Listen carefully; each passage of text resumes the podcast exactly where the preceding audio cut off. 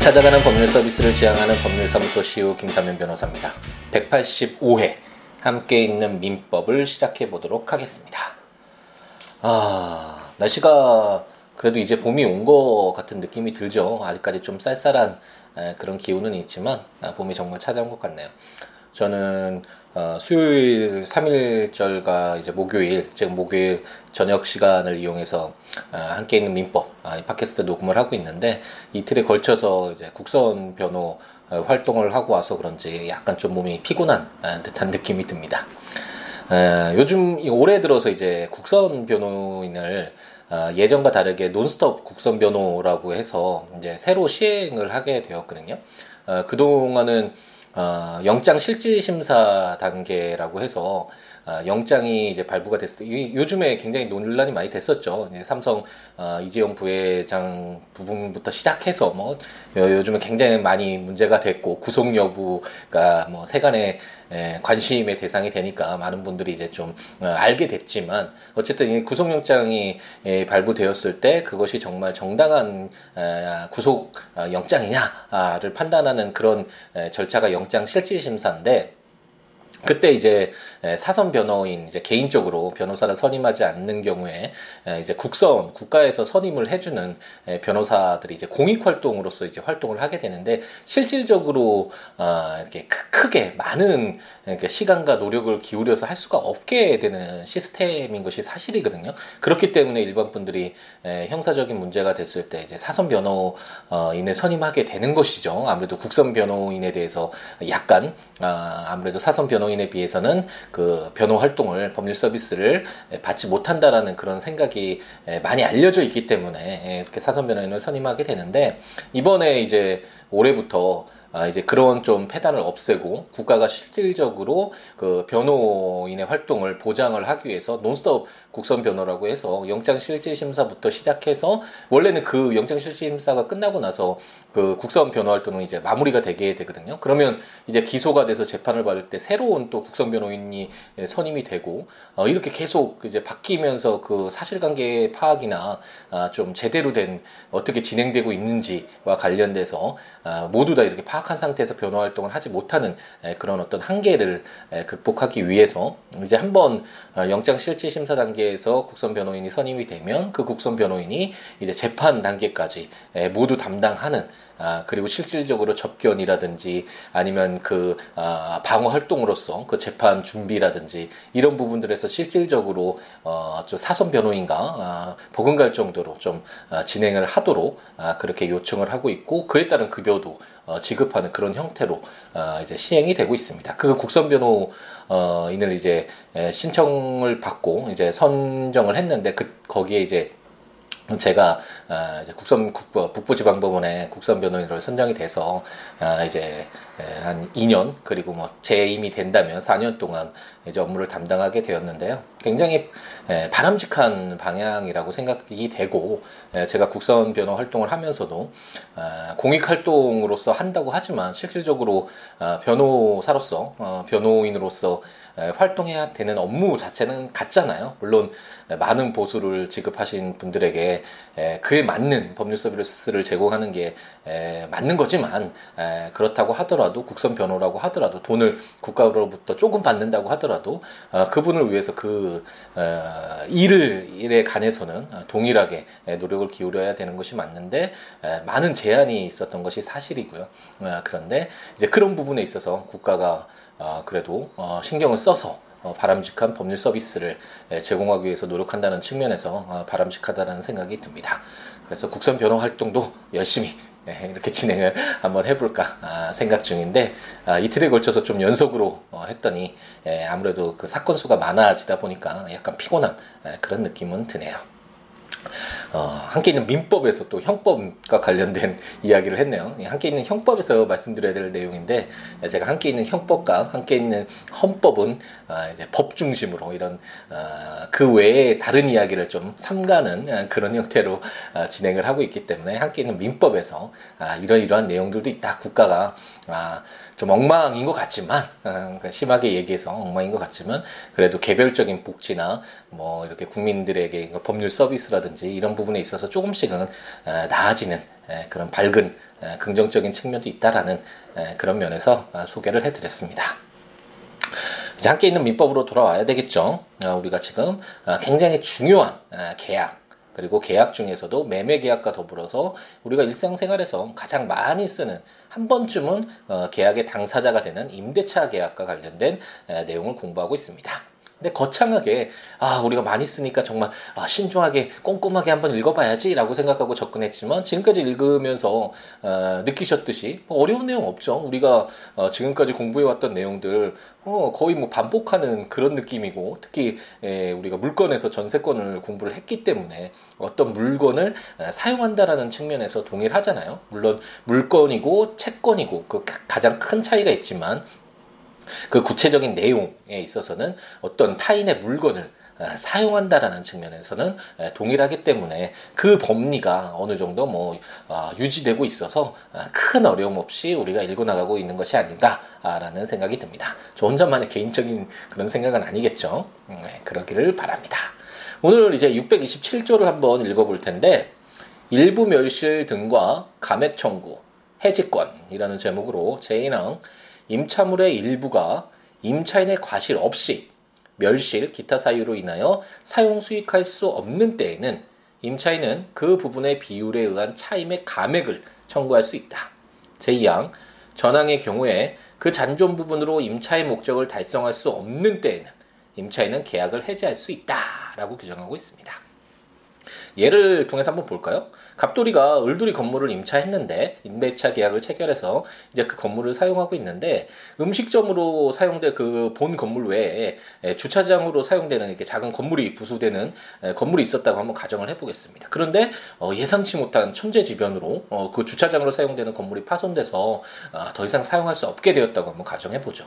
이런 경우에 물론 임대차 계약을 체결했고 그리고 임대차 계약이 유지되는 그 과정에서 그 임대차 계약의 목적물의 일부가 멸실이 됐는데 그 멸실이 임차인의 과실이 아니라면 어, 어, 제가 한번 말씀드렸나요? 제가 지금 담당하고 있는 사건과 관련돼서 굉장히 어려운 부분이거든요. 사실 이게 위험 부담의 문제이기도 한데 그 계약 그 총론 공부할 때 제가 그 음, 동시 이행 항변권과 더불어서 위험 부담이 굉장히 중요한 법리라는 에, 설명을 드렸던 기억이 나는데요. 제가 지금 담당하고 있는 사건도 원칙적으로 임대차 관계에서 그 목적물을 점유하고 있는 것은 임차인이잖아요. 그럼 임차인이 우선적으로 그 관리 의무가 있어서 아, 만약에 그 건물이 에, 뭐 파손됐다 이랬을 때 에, 과연 임차인이 가실이 있었는지 여부가 먼저 아, 이제 심리가 진행되게 되는데 에, 물론 과실이 명백하게 드러나면 뭐 크게 문제가 되지 않죠. 그런데 에, 지금 뭐 제가 말씀드린 천재지변으로 이렇게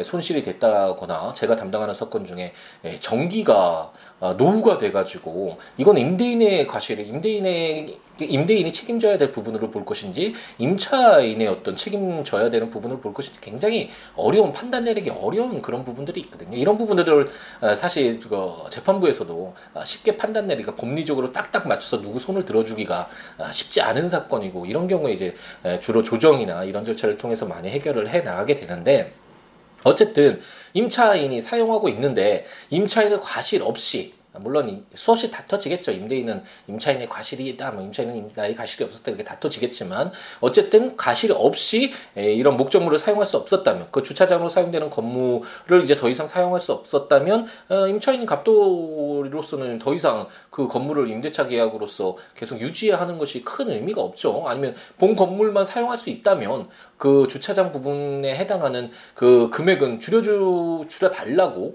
어, 임대인인 울돌이에게 청구할 수 있도록 하는 게 뭐 상식적으로도 맞겠죠. 하지만 아예 그 뭐 음식점 영업을 할 수 없게 됐다. 주차장이 없으면 그 음식점을 운영할 수 없다라고 한다면 이때까지도 임차인의 과실이라면 임대차 계약을 파기할 수 없겠죠. 우리가 해제 해지권 어, 계약의 종료와 관련된 부분에서 공부를 했지만 해제권, 해지권은 어, 쉽게 인정되지 않잖아요. 엄격한 요건에서 인정되는 것이니까. 아, 그런데 이와 같이 아, 일부 멸실돼서 어, 또는 뭐 전부 멸실도 마찬가지겠죠. 근데 그것이 임차인의 에, 과실 없이 잘못 없이 에, 더 이상 임대차 계약을 유지할 수 없게 되었을 때 아, 이때까지도 아, 임대차 계약을 계속 존속하는 것으로 보는 것은 임차인에게 에, 너무 가혹한 측면이 될 것입니다. 그렇기 때문에 이럴 때는 어, 우리가 그 그 계약법 을 처음 시작하면서 계약을 종료하는 해지 해제 그 봤었잖아요. 해제권과 관련된 내용. 그런 요건, 엄격한 요건을 충족하지 않더라도 이런 사유가 있으면 임차인에게 계약을 해지할 수 있도록 아, 규정하고 있습니다.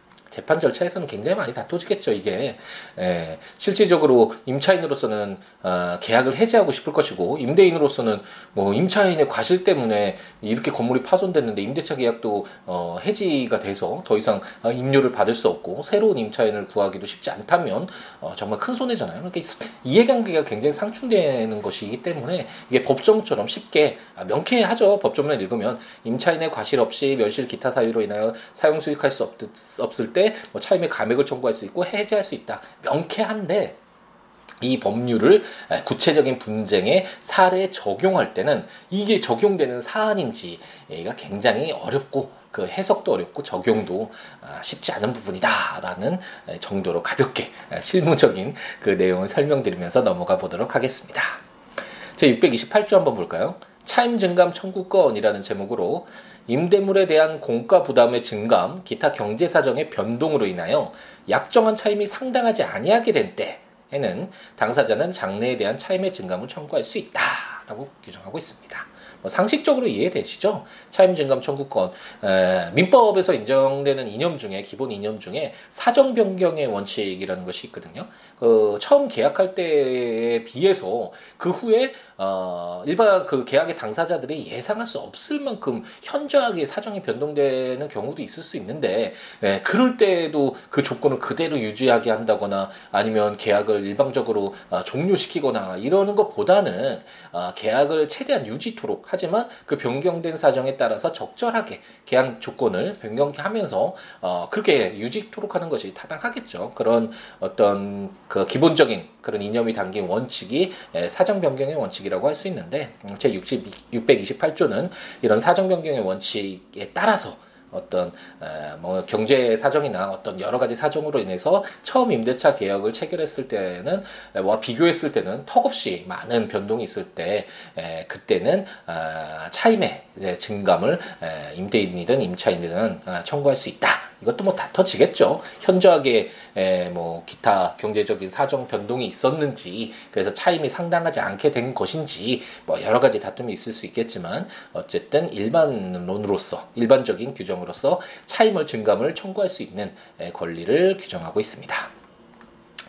아, 제 629조를 볼까요? 오늘의 마지막 조문이네요. 임차권의 양도 전대 제한이라는 제목으로 제 1항 임차인은 임대인의 동의 없이 그 권리를 양도하거나 임차물을 전대하지 못한다. 제2항 임차인이 전항의 규정에 위반한 때에는 임대인은 계약을 해지할 수 있다라고 규정하고 있습니다. 아, 양도라는 것은 이제 아시죠? 채권 양도 때 우리가 공부를 했잖아요. 넘겨주는 거잖아요. 어, 제가 갑돌이에 대해서 채권을 가지고 있었는데 제가 을돌이한테 아, 내가 갑돌이한테 100만 원 받을 거 있으니까 이거 어, 네가 갖도록 해라고 이렇게 넘겨주는 거 어, 그런 것이 양도인데 이런 임차권을 양도하는 것 그리고 전대는 아, 우리가 임대라고 하잖아요 임대차 계약에서 임대를 하는데 그 임차인이 또 다시 새로운 임차인을 아, 구해서 임대차 계약을 체결하는 것을 이제 전대라고 하죠. 이런 임차권의 양도와 전대가 제한된다는 내용인데 이거 어디서 본 것 같지 않으신가요? 아, 물론 이걸 기억하시는 분은 굉장한 아, 능력자이시거나 아니면 함께 있는 민법의 아, 굉장한 애청자로서 어, 꾸준히 예습과 복습 그리고 거듭해서 반복 듣기를 하신 분이겠죠. 한 1, 2년 전에 음, 전세권 공부할 때 우리가 했던 내용인데 이게 아마 제가 임대차도 언급을 했을 것 같아요. 저도 기억이 안 나는데 이걸 기억하신다면 정말 대단한데 어쨌든 그 물건인 전세는 좀 더 강한 권리를 가지고 있잖아요. 용익 물건으로서 그렇기 때문에 전세권을 타인에게 양도로 할 수도 있고 담보도 제공할 수 있고 어, 전전세 또는 임대할 수도 있다라는 것을 규정을 하고 있었는데 제 306조였던 것 같습니다. 그런데 이 물건에 비해서 채권은 아무래도 어, 제가 처음에 임대차 계약 그 전세라는 그 용어를 설명하면서 말씀드린 바와 같이 채권은 원칙적으로 특정인에 대한 권리잖아요. 예, 대외적으로 어, 그 자기의 권리를 주장할 수 있는 물건이 아니라 특정인에 대해서 특정한 급부를 요구할 수 있는 권리이기 때문에 아무래도 어, 물건에 비해서 제한된 권리를 가질 수밖에 없고 아, 그렇기 때문에 아, 임대차 계약에서 임차인은 임대인의 동의가 있어야지만 아, 임차권을 양도하거나 임차물을 전대할 수 있다라고 규정하고 있고 이것을 마음대로 임차인이 어, 하면 임대인이 계약을 또 해지할 수 있다. 아까 말씀드렸듯이 계약 해지권은 함부로 발생하는 게 아니잖아요. 이행지 체 자체나 뭐 이행 불능이나 우리가 계약 처음 공부했을 때 계약 어, 채권 총론 공부했을 때그 예, 계약법인 계약 각칙에서 공부했거든요. 채권 각칙에서 어, 계약법에서 해지 해제권 공부할 때 예, 보았듯이 엄격한 요건이 충족되어야지만 이미 성립된 계약이 종료될 수 있는데 예, 지금 629조에서는 임대인에게 이러한 사유가 있을 때 계약을 해지할 수 있는 예, 그런 권리를 부여하고 있습니다. 이 전대 문제도 사실 상당히 많은 문제가 됩니다. 저 어, 제가 담당하고 있는 사건도 지금 이제 항소심까지 간 사건도 있는데 이 전대와 관련돼서 어, 임대인의 의무 어, 또 이게 어, 만약 어, 임차인이 어, 현재 임차인이 자기의 임료도 지급하지 못하고 있는 상황에서 임대차 보증금을 반환받지 못할 그런 상황인데 전대차 계약을 체결한다. 그럼 임대인으로서는 어, 전차인이 손해 볼 것이 너무나 명백하면 어, 임대차 계약을 체결함에 있어서 이러한 내용들을 통지를 하거나 아니면 그 전차인을 보호하기 위한 일정한 또는 행위 의무가 있다라는 이런 판례도 있고 제가 담당하고 있는 사건에서도 그런 판례를 적용해서 진행을 하고 있는데 어쨌든 이런 법률 조문 자체는 간단할 수 있는데 이런 조문을 바탕으로 해서 어, 임대인의 의무라든지 이제 임차인의 권리 의무라든지 이런 것들이 많이 파생적으로 발생을 하고 어, 그리고 이런 어떤 어, 법률의 취지 예, 입각해서 어, 이런 적용을 하고 해석을 하고 어, 이런 구체적인 분쟁 사항들에 적용을 한다라고 생각하시면 되겠습니다. 오늘은 너무 실무적인 얘기를 많이 해서 어, 법률이 갑자기 어려워지지 않았나라는 그런 생각이 드네요. 많은 분들이 함께 있는 민법을 듣고 있으면 아, 내가 이 민법을 모두 알고 있는 듯한 착각에 빠지게 어, 된다라는 그런 말씀을 굉장히 많이 들었던 것 같은데 오늘은 실무적인 내용을 말씀드려서 괜히 어, 법을 더 멀게 느끼게 해드리지 않았나라는 그런 생각이 듭니다. 우리는 함께 있는 민법에서는 가볍게 법률이 이런 거다, 민법이 이런 거다 이렇게 생겼고 아, 이렇게 읽으면 된다 라고 친해지는 그런 기회만 가지면 되겠죠. 아, 구체적인 그 어려운 부분들은 이 법률을 전공한 저 같은 어, 법조인들이 해야 될 일이고 다만 아, 그 우리가 현대 사회는 법에 의해서 운영되는 사회니까 전문가처럼 모든 것을 깨뜨려 보는 그 정도는 아니더라도 항상 어, 사회 기준이니까 이 기준이 무엇인지는 어느 정도는 알고 있어야지 사회생활을 하는데 에, 필요하잖아요. 이걸 몰라서 어, 손해 보는 경우가 너무 많으니까 어, 그렇기 때문에 너무 어, 걱정하지 마시고 가볍게 또 다시 이렇게 읽어나가는 어, 시간을 가져보도록 하겠습니다. 조문들 한번 읽어보시면서 들으시면 좋다라는 거 이제 너무 잘 아시죠? 국가법령정보센터에 가셔서 아, 민법 치셔서 해당 조문들 보시면서 어, 들으시면 좋고 함께 있는 민법 전자책으로 이제 전부 발간됐으니까 친족 상속평까지 발간됐으니까 구입하셔서 해당 조문과 설명들 참고하셔도 좋겠고 어, 블로그 siwo.net 도 되고 siwo.com도 됩니다. siwo law.com 또는 net net 이게 모두 되니까 해당 조문과 설명들 보시면서 어, 들으시면 좋겠습니다. 그 외에 뭐 법률로의 어떤 내용이라도 좋으니까요. 어, siwo.net 또는 siwo.com 또는 siwobooks.com siwoboks.com 블로그에 뭐 제가 이 블로그 도메인에 굉장히 부자가 된 듯한 느낌이네 이렇게 세 개를 이야기하니까 어쨌든 블로그에 오셔서 뭐 법률 외에 뭐 살아가는 이야기 어떤 뭐 뭐 이 세상 지금 우리 사회 이 혼란스러운 뭐, 뭐 촛불이니 태극기니 뭐 정말 좀 아이들이 부 끄럽죠 아이들에게 요즘 정말 좀 웃긴 게 제 아들이 이제 3학년에 올라왔는데 아들과 아들 친구들이 이런 얘기를 해도 될지 모르겠네만 그 최순실 씨와 박근혜 대통령의 이름을 그 뒤에를 이게 따서 이렇게 부르고 노래처럼 부르고 이러더라고요. 아유 참그 많이 마음이 좋지 않은 것 같습니다. 우리 아이들에게 우리의 리더였잖아요. 대통령이라는 우리 손으로 뽑은 우리 리더가 그런 모습을 보여서 아이들에게 이런 놀림감이 된다라는 게 참 많이 씁쓸했고 어쨌든 이런 모든 어떤 이야기라도 좋으니까 아, 또 다른 데로 넘어가면 너무 길어지겠죠. 예, 제 블로그에 예, 글 남겨주시거나 026959-9970 전화나 아, 시우로 골뱅이 gmail.com 아, 메일이나 트위터나 페이스북에 시우로에 오셔서 어떠한 이야기라도 좋으니까요 남겨주시면 함께 예, 서로 이야기 나누면서 함께하는 즐거움 아, 나누도록 하겠습니다. 아, 이제 봄이 뭐 내일 좀 추워진다고 하는데 아, 금요일날 만나니까 좀 추위 속에서 이걸 들으실 수도 있겠네요. 아, 그래도 약간 다르죠. 겨울이 겨울에 겨울 때 느끼는 아, 그런 추위와 아, 봄에 예, 느끼는 아, 뭔가 봄이 느껴지는 이 가운데서 느껴지는 아, 좀 쌀쌀함은 다른 것 같습니다. 봄이 오는 이런 즐거움, 설렘을 만끽하는 아, 우리였으면 하는 바람을 가져보네요. 아, 다음 시간에 임대차 계약 아, 나머지 조문들 가지고 찾아뵙도록 하겠습니다. 오늘 하루도 행복 가득하게 채우시기 바랍니다. 감사합니다.